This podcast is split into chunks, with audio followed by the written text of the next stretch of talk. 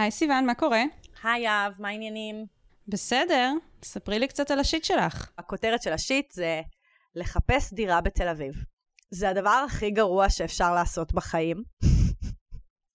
זה לא כיף. אני זוכרת שחיפשתי דירה בתל אביב לפני שנה, וכשסיפרתי לאנשים שאני מחפשת דירה, האנשים כאילו היו כזה, וואו, אנחנו משתתפים בצערך. זה באמת הדבר הכי נורא בעולם.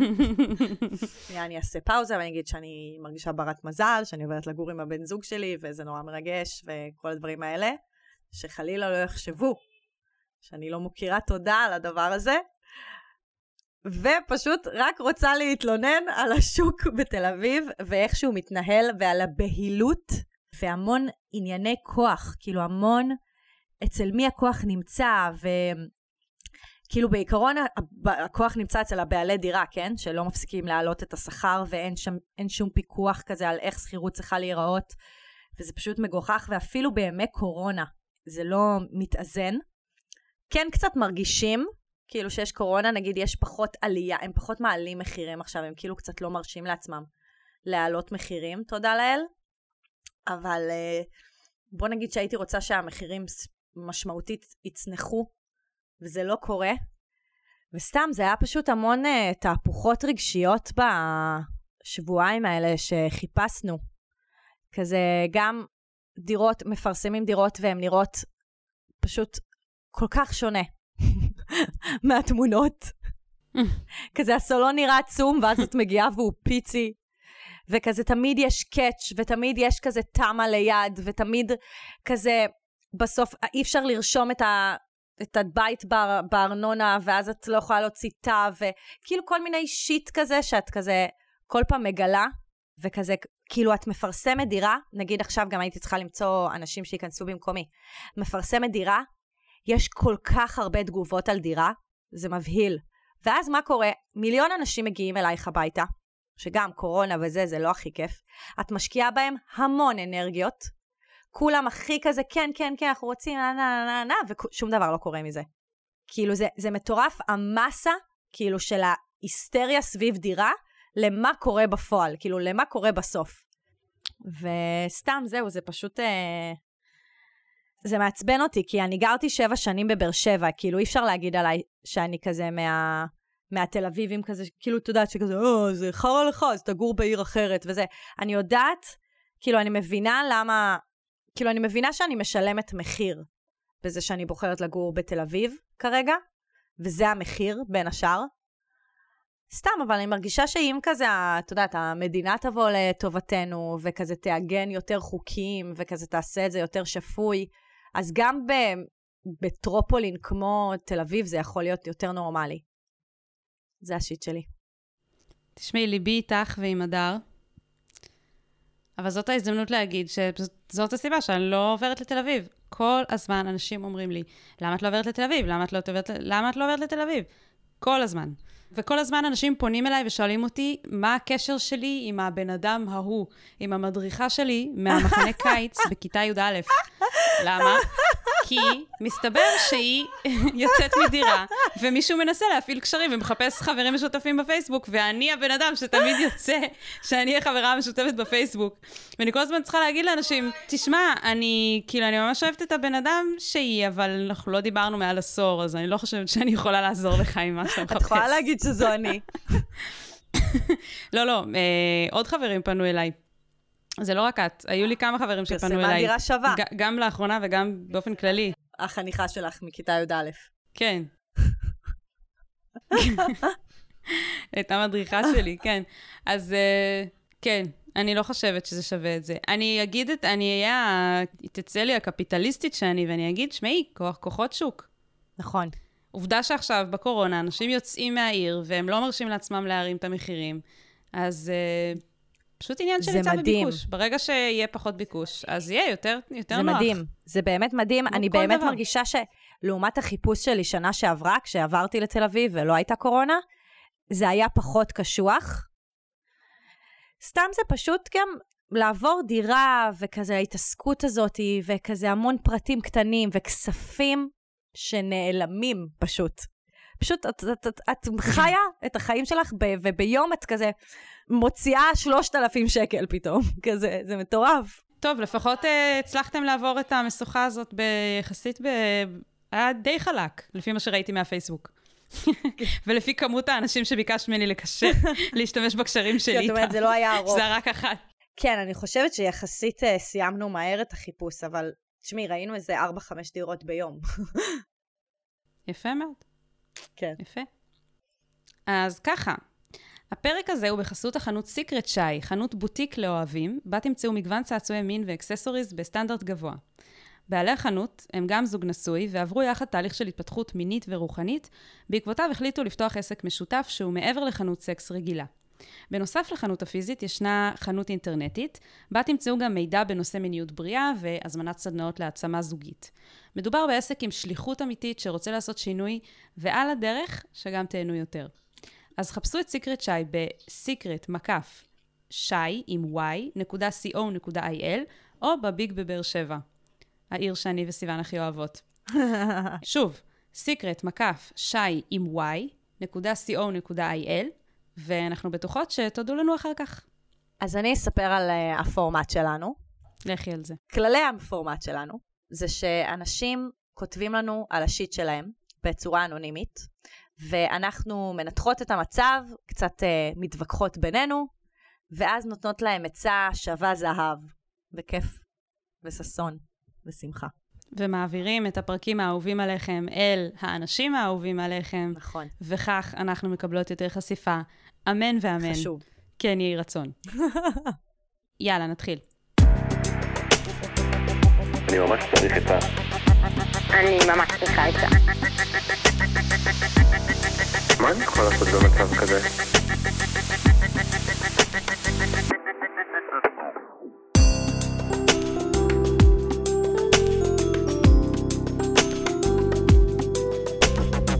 שיט של אחרים. אז נתחיל עם הפנייה הראשונה, גל, בת 25. אני טבעונית ובן הזוג שלי לא. אני אוהבת אותו ורוצה להישאר איתו, אבל זה ממש מפריע לי וכואב לי לראות אותו אוכל בשר, ואפילו לחשוב על זה שהוא אוכל בשר. הוא מנסה לאכול עוד דברים ולהרחיב את התזונה שלו, אבל לא נראה שהוא עושה את המעבר השלם. אנחנו בשלב שמתחילים לחשוב על העתיד, והייתי רוצה לגדל את הילדים שלי בסביבה טבעונית. הוא ממש מחובר לאוכל של המשפחה שלו ואוהב מאוד בשר. לי נשבר הלב כל פעם שהנושא עולה, ואנחנו לא מוצאים פתרון. אני מתוסכלת. האם זה באמת deal breaker? מה בעצם אפשר לעשות? אז קודם כל, גל, אני הכי מזדהה בעולם. אה, אני הייתי בת 25, והיה לי בן זוג שאהבתי וגרנו ביחד, והוא לא היה טבעוני. אה, היינו ביחד שנתיים, והדבר שהוא הכי אהב בעולם זה צ'יזבורגר של מקדונלדס. זה אפילו לא האוכל של המשפחה שלו, זה היה פשוט כל כך זול. צ'יזבורגר של מקדונלדס, זה מה שהוא חי בשבילו. והוא גם היה עובד ברפת, ובעיניי זה היה מזעזע. אני לא יודעת אם היה יותר גרוע, מה שהוא אוכל, או איך, איך, שהוא מתפרנס. ומעניין שהגברים שבאו אחריו ולא היו טבעונים, זה הפריע לי הרבה פחות. ואני לא יודעת אם זה בגלל שאותם אהבתי יותר והערכתי יותר באופן כללי, מה שאני יודעת להגיד בדיעבד, או בגלל שהקיצוניות שלי, בגרשיים, התמתנה, ואני פחות אקטיביסטית בנושא מאשר אז, אבל uh, אני לא יודעת אם זה עם הזמן יפריע לך פחות, או שלא, יכול להיות שזה יפריע לך יותר, אבל uh, אני הכי מבינה אותך. קודם כל אני אגיד, כאילו זה באמת מתסכל. את כאילו מרגישה שיש משהו ש... בבן זוג שלה, שאת כל כך אוהבת, שכאילו את מעריכה פחות. כאילו, כן, זה קצת מוריד ממנו, וזה באמת חוויה ממש מבאסת. אז uh, ליבי איתך. א', באמת זה, זה מקום מורכב להיות בו. Um, כמו כל uh, זוג שכזה לא מסכים, שהדעות שלו כזה לא אותו דבר, חילוני ודתי, שמאלני וימני, כאילו, יש את זה, זה פשוט פה זה כזה טבעוני ולא טבעוני. אז כאילו, הדבר הראשון שאני חושבת עליו זה שאנחנו לא משנים אנשים. כאילו, זה צריך להיות נקודת המוצא שלנו בתוך זוגיות. אני לא הולכת לשנות את הבן זוג שלי כדי להיות איתו. יש לגמרי. המון מה לעשות ביחס למה שאת אומרת, אבל uh, קודם כל, לבוא מ... כאילו מעמדה שאומרת, אנחנו נעבוד ביחד ונעשה את מה שכל אחד רוצה לעשות, אבל לא מתוך רצון כזה להמיר אותו, כי זה לא, זה לא בריא, זה לא יעזור, זה לא נכון. עכשיו באמת, עמדה מוסרית זה דבר נורא מורכב, כי כאילו יש גבול מאוד דק באמת של בין לחיות את זה ולהיות אקטיביסטית לגבי זה, לבין לחיות כל הזמן בעמדה קורבנית. כאילו של כזה, אה, העולם לא עושה, העולם לא מתנהל, להיות כזה מטיפת מוסר, אה, כזה. הרבה פעמים אני חושבת שבסוף, כשיש לי עמדה מוסרית, זה נורא חשוב שאני אעשה בחלקת העולם שלי את מה שאני יכולה לעשות, אבל לא לצאת מנקודת הנחה שזה המלחמה של כולם. עכשיו, ברור לי שזה על אחת כמה וכמה קשה כשזה הבן זוג שלך. אין לי ספק, כאילו, אני, אני יכולה להגיד שנייה מהמקום האישי שלי, שפחות בהקשר של אה, טבעונות, יותר בהקשר של פמיניזם, שהיה לי מאוד קשה להיות בזוגיות עם בן זוג שלא רואה עין בעין את תפיסות העולם שלי לגבי מגדר, לגבי כאילו הבניות חברתיות, לגבי כזה, את יודעת, כאילו אם, אה, לא יודעת מה, היה... לא הייתי יכולה להיות עם מישהו שחושב ש...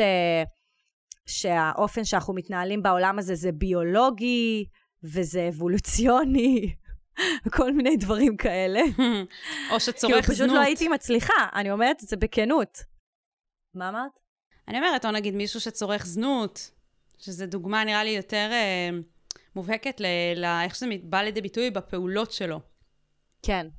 כאילו, יש נכון. פה את העניין של מה אתה, האם אתה מסכים עם העמדה שלי, האם אתה יכול לראות שמה שאני אומרת ומה שאני נלחמת עבורו הוא נכון, לבין המעשים שלך. כל אחד רואה את זה קצת אחרת. אני אישית חושבת שיותר חשוב שהוא יבין בעצם למה מה שאת רוצה שכל העולם יעשה, שזה לא יאכל אה, חיות, זה הדבר הנכון, ומה בעצם נכנס לגוף שלו זה בעיניי פחות חשוב.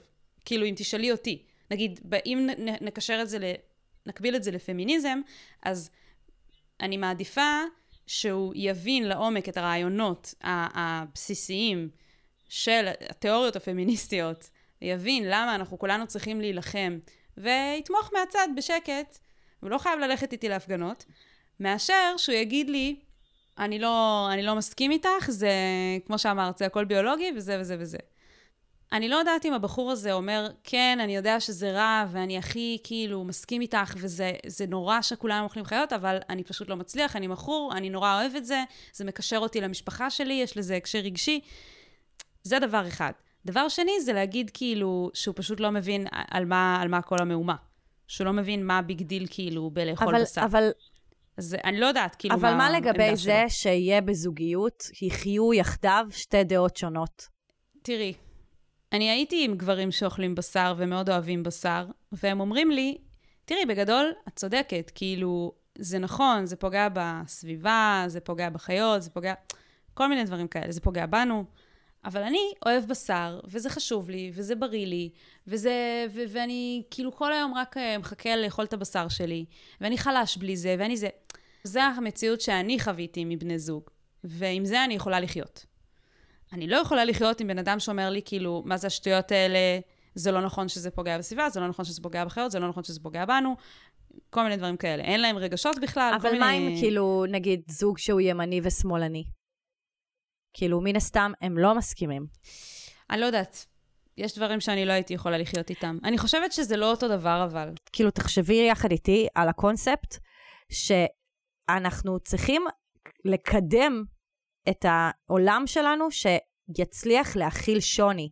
דווקא בתקופה כזאתי, שיש כל כך attached, כאילו אנחנו כל כך מחוברים לדעות שלנו, כאילו הם אנחנו. תחשבי נגיד, היא אומרת שהיא רוצה להתקדם איתו, וכזה, אתה יודע, היא רואה להם עתיד.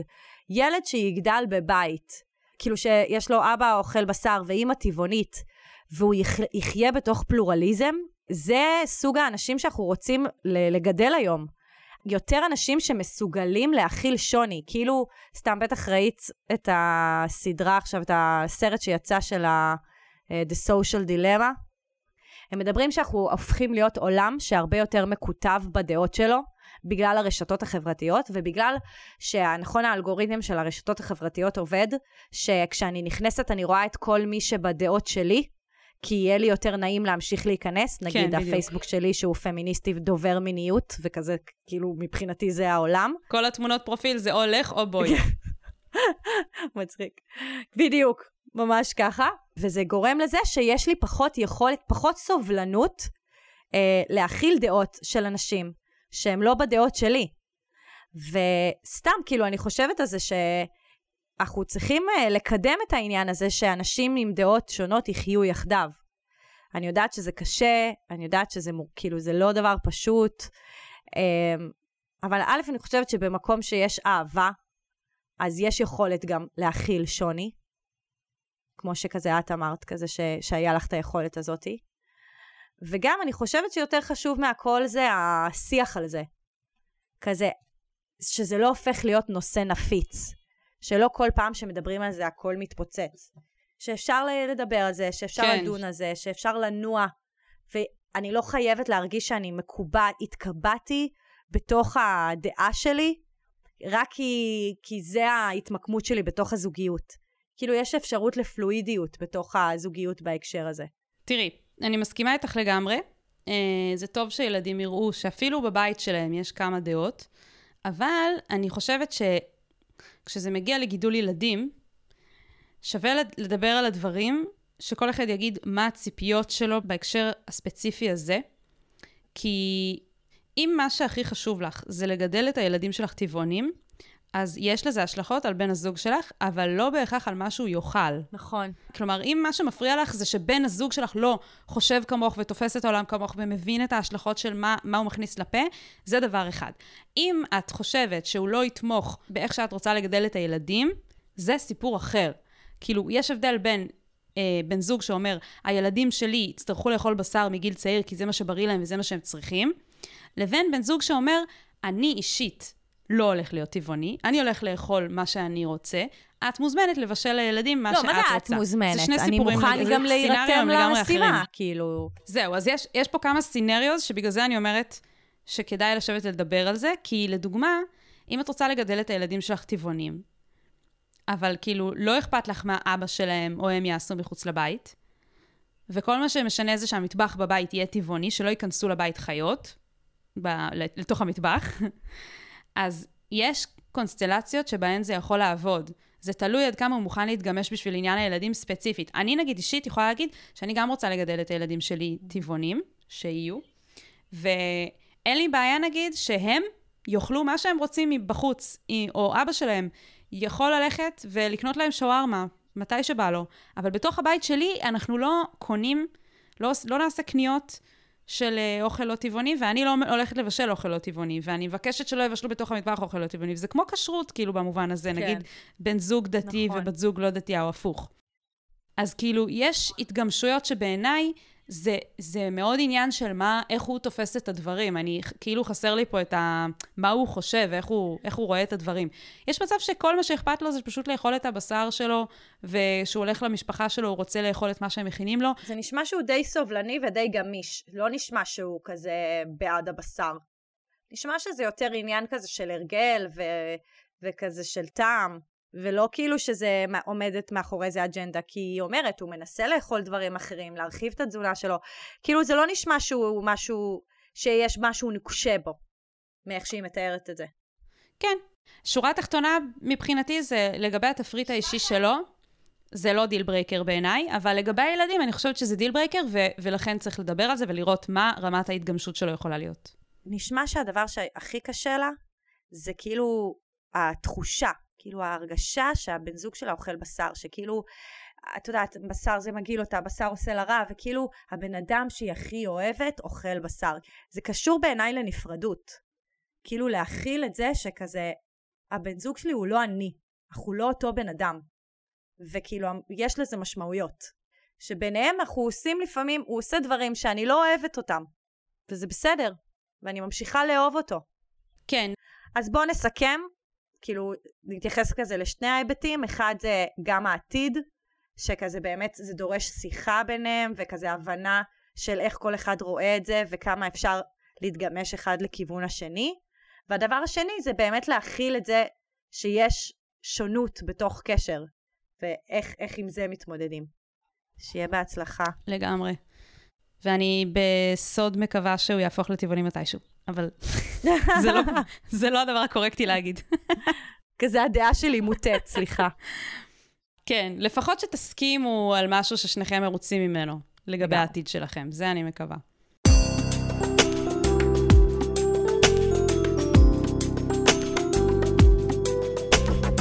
שיט של אחרים. אוקיי, אז אני עוברת לפנייה הבאה של מריה קרי, בת 28.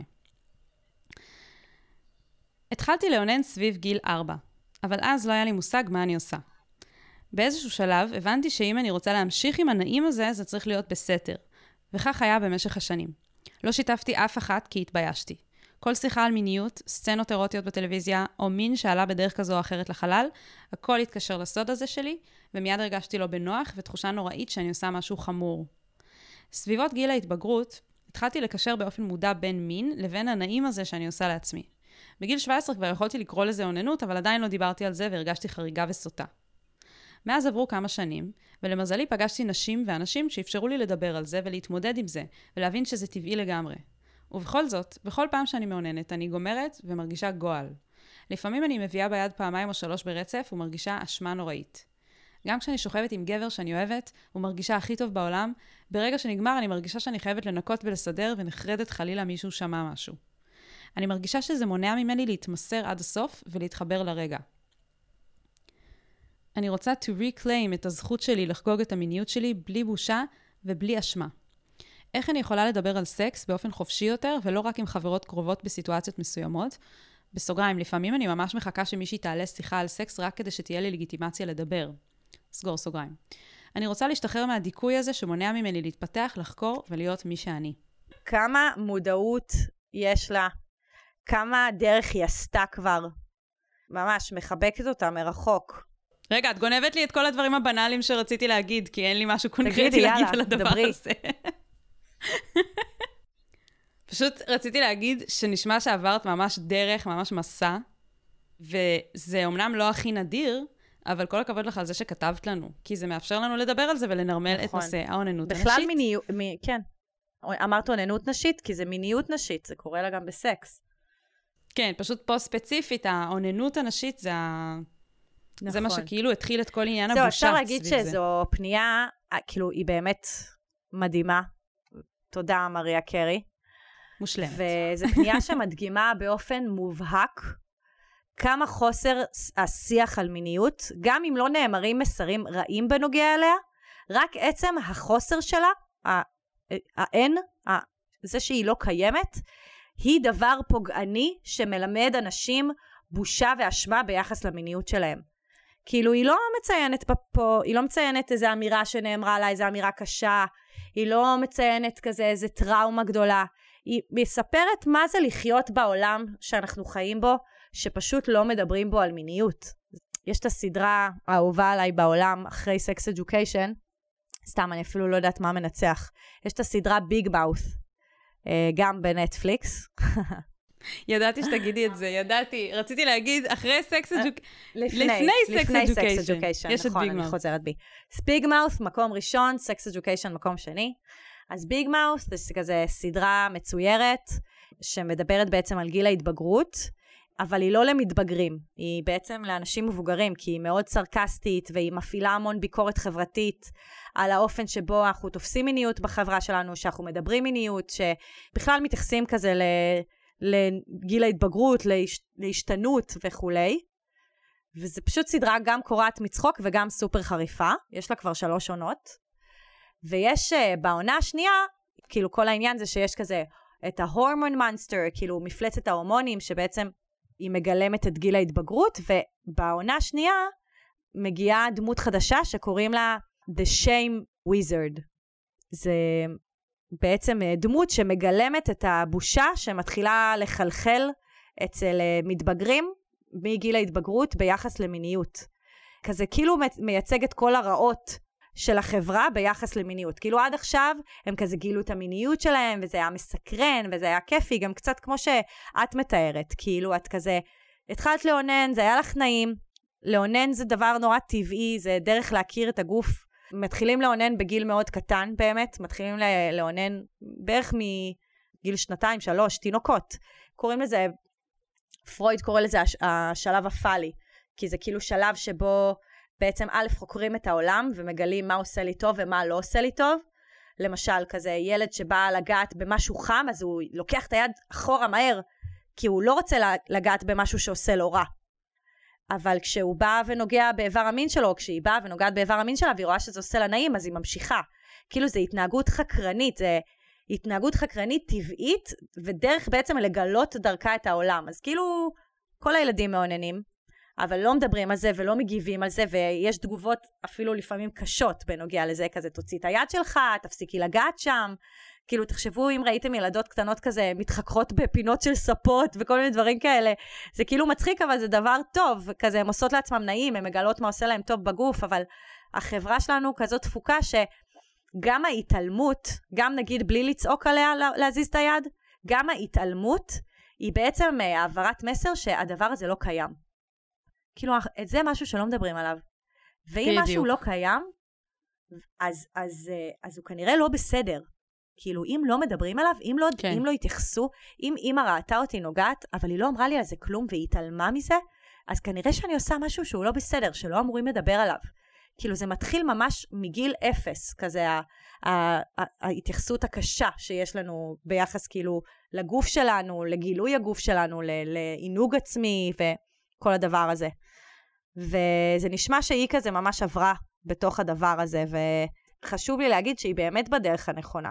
כאילו, המודעות שלה למה שעובר עליה, יש לה כבר הפעלת מנגנוני ביקורת על איך שהיא מרגישה, כאילו היא מבינה שהיא בעצם אה, אה, קורבן של, ה, של, של אה, חברה, ולא שזה משהו שפתולוגי ספציפית אצלה. היא אומר, היא גם אמרה את זה ב, כשהיא כתבה את הפנייה המלאה, היא אמרה, אני רוצה להשתחרר מהדיכוי הזה שהוא ללא ספק אוניברסלי כלפי נשים. כאילו היא מבינה, באמת לא רק אפילו כלפי נשים, הוא אוניברסלי פשוט, והיא מבינה את זה.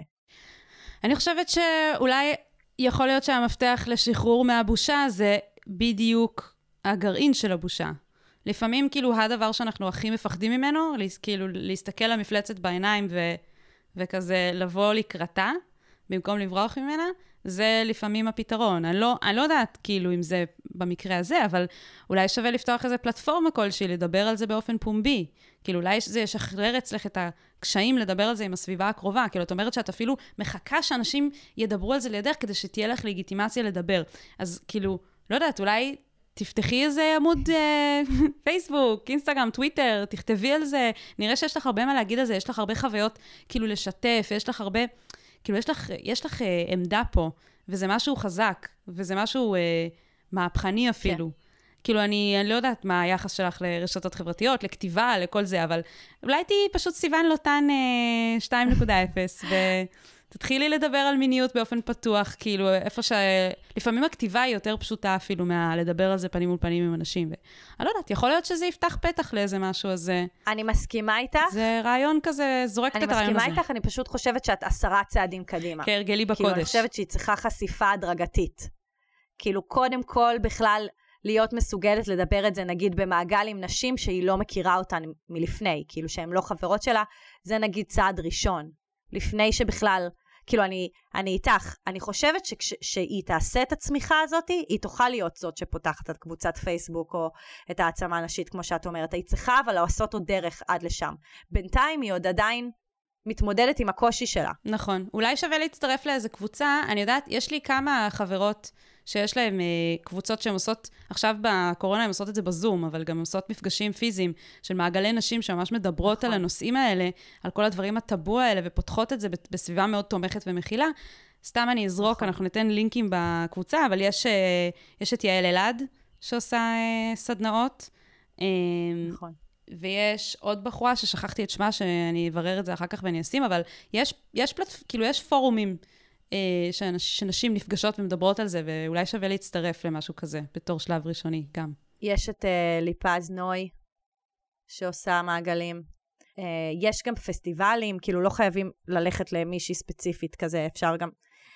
יש המון. נכון. אני, זה, זה, אני, בגלל שהפייסבוק שלי הוא האלגוריתם שלי, בהקשר של הפנייה הקודמת, אני מבחינתי חיה בעולם שיש בו רק מעגלי נשים שמדברות על מיניות, אז בוא נגיד שכאילו, אני כאילו אמרתי, טוב, במקום עכשיו לציין את כל הנשים שעושות את זה, כי זה פשוט אין סוף, אנחנו, נכון. נראה לי נעשה לך פשוט פשוט... קחי את הטלפון של סיוון, ותיכנסי לפייסבוק ותגללי קצת, נכון. ותקחי את הלינקים משם. אני- נכון, לא משנה, אנחנו נשים לינקים של מלא כאילו זה, ואני גם חושבת שזה ממש הזדמנות טובה לפרגן לכל הנשים המדהימות שעושות שינוי אה, בכל מה שקשור לזה. לגמרי. יש אפילו חרדיות. אני אשים גם לינק למעגל של חרדיות, יש נכון. מישהי שעושה את זה. אני רוצה שנייה להתייחס למה שכזה עובר עלייך, שנייה לפני שאנחנו מדברות על הפתרון. אני שומעת בתוך הפנייה שלך הרבה חרדה והרבה בדידות. כלומר, את חווה חרדה ביחס למיניות שלך, שמתבטאת בזה שאת אה, מרגישה הרבה בושה, וכדי להתמודד עם הבושה הזאת, את אה, מנקה, מסדרת, אה, משקיטה, מסווה, כאילו את מאוד מסתירה את המיניות, ואת מאוד לבד בתוך זה. כלומר, את, את לא מרגישה שיש לך עם מי לדבר על זה, אין לך עם מי לחלוק את הכאב ואת הקושי, ואז זה מעגל שלא נסגר, כאילו, שלא אה, לא נגמר. כלומר, את, החרדה הזאת ממשיכה לקיים את עצמה, כי אין, אה, אין אה, דרך יציאה ממנה. ואני חושבת שזה אסטרטגיה שסיגלת לעצמך להתמודד עם הבושה והגועל שהרגשת עד עכשיו, דרך הניקיון. שכזה את מאוד מנקה, את מאוד מסדרת, את מאוד איזה. זה היה אסטרטגיה שעזרה לך להתמודד עד היום עם הבושה שהרגשת. אה, אבל בעצם גדלת והבנת שאין סיבה להרגיש בושה. והמנגנון הזה כבר לא משרת אותך. וצריך לתת כבוד כאילו ל, לדבר הזה, לא, כאילו לא לבטל אותו, לא בכוח לנסות לשנות אותו, אבל אולי למצוא אסטרטגיה חדשה, שבעצם פותחת מעגל אחר, שבעצם בצורה הדרגתית את, את תוכלי לסגל לעצמך התנהגויות חדשות, שיהיו לך יותר טובות ויותר נעימות, כמו באמת לדבר על זה, לדבר על הקושי, אה, לדבר את הקושי עם הפרטנר, לדבר עם, כאילו, לעשות איזה טקס אחר, או אפילו לא טקס, איזה, איזה משהו שעוזר לך להרגיש יותר טוב באותה סיטואציה.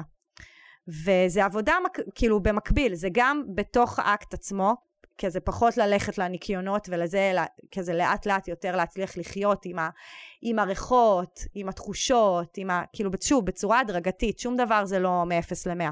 אני לא אומרת לך כזה מיד uh, להפסיק, להתנקות לגמרי עם איזה, אבל כל פעם לה, להפסיק עם איזה משהו קטן ולראות איך את מצליחה להסתדר איתו. זה, זה דבר אחד.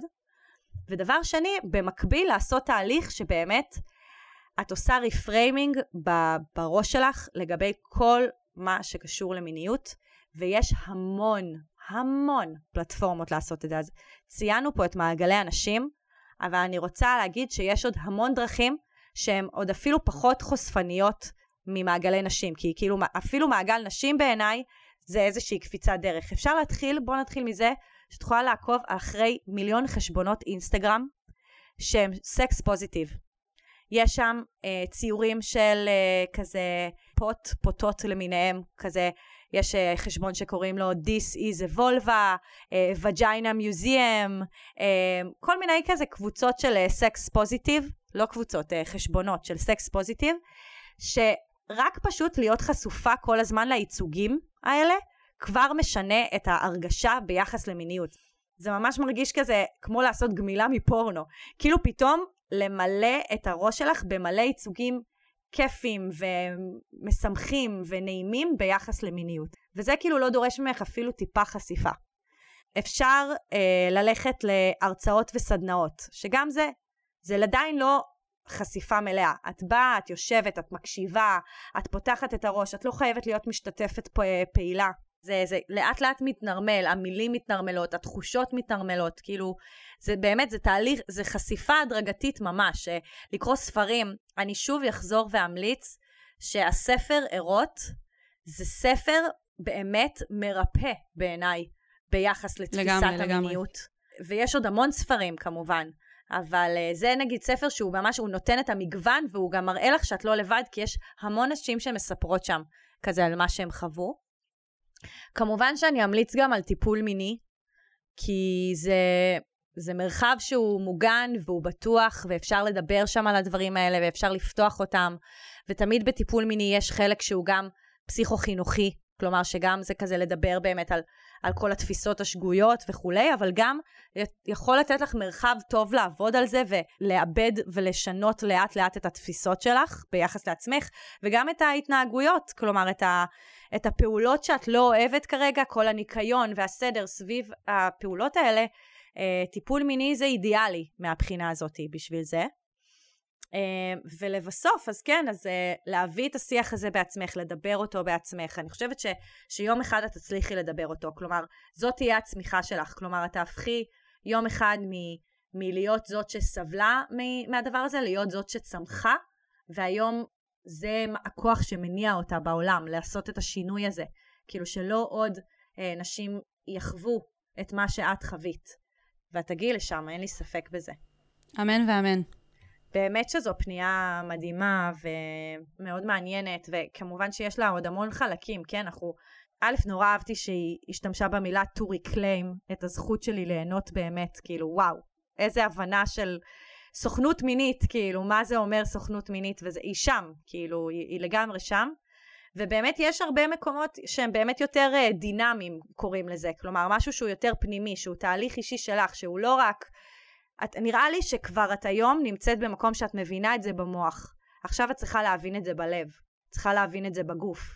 וזה התהליך שאת צריכה לעבור אותו, וזה, וזה בסדר. כאילו, את בדרך לשם.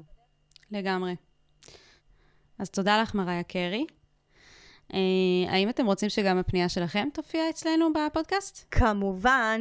אז כנסו לקבוצת הפייסבוק שלנו, שיט של אחרים, עצות לחיים עצמם, ותמלאו את הטופס. האנונימי, שנמצא בפוסט נעוץ בקבוצה, ואנחנו ניתן לכם עצות שוות, ואתם תהיו מרוצים. ואתם מוזמנים גם להיכנס לקבוצה ולפתוח שם דיונים, לתת עצות אחד לשני, זה יהיה ממש מבורך. נכון. אז uh, תודה רבה לך, סיוון. תודה רבה, יהב. יאללה, ביי. ביי. אני ממש צריך את ה... אני ממש צריכה את זה. מה אני יכול לעשות במצב כזה?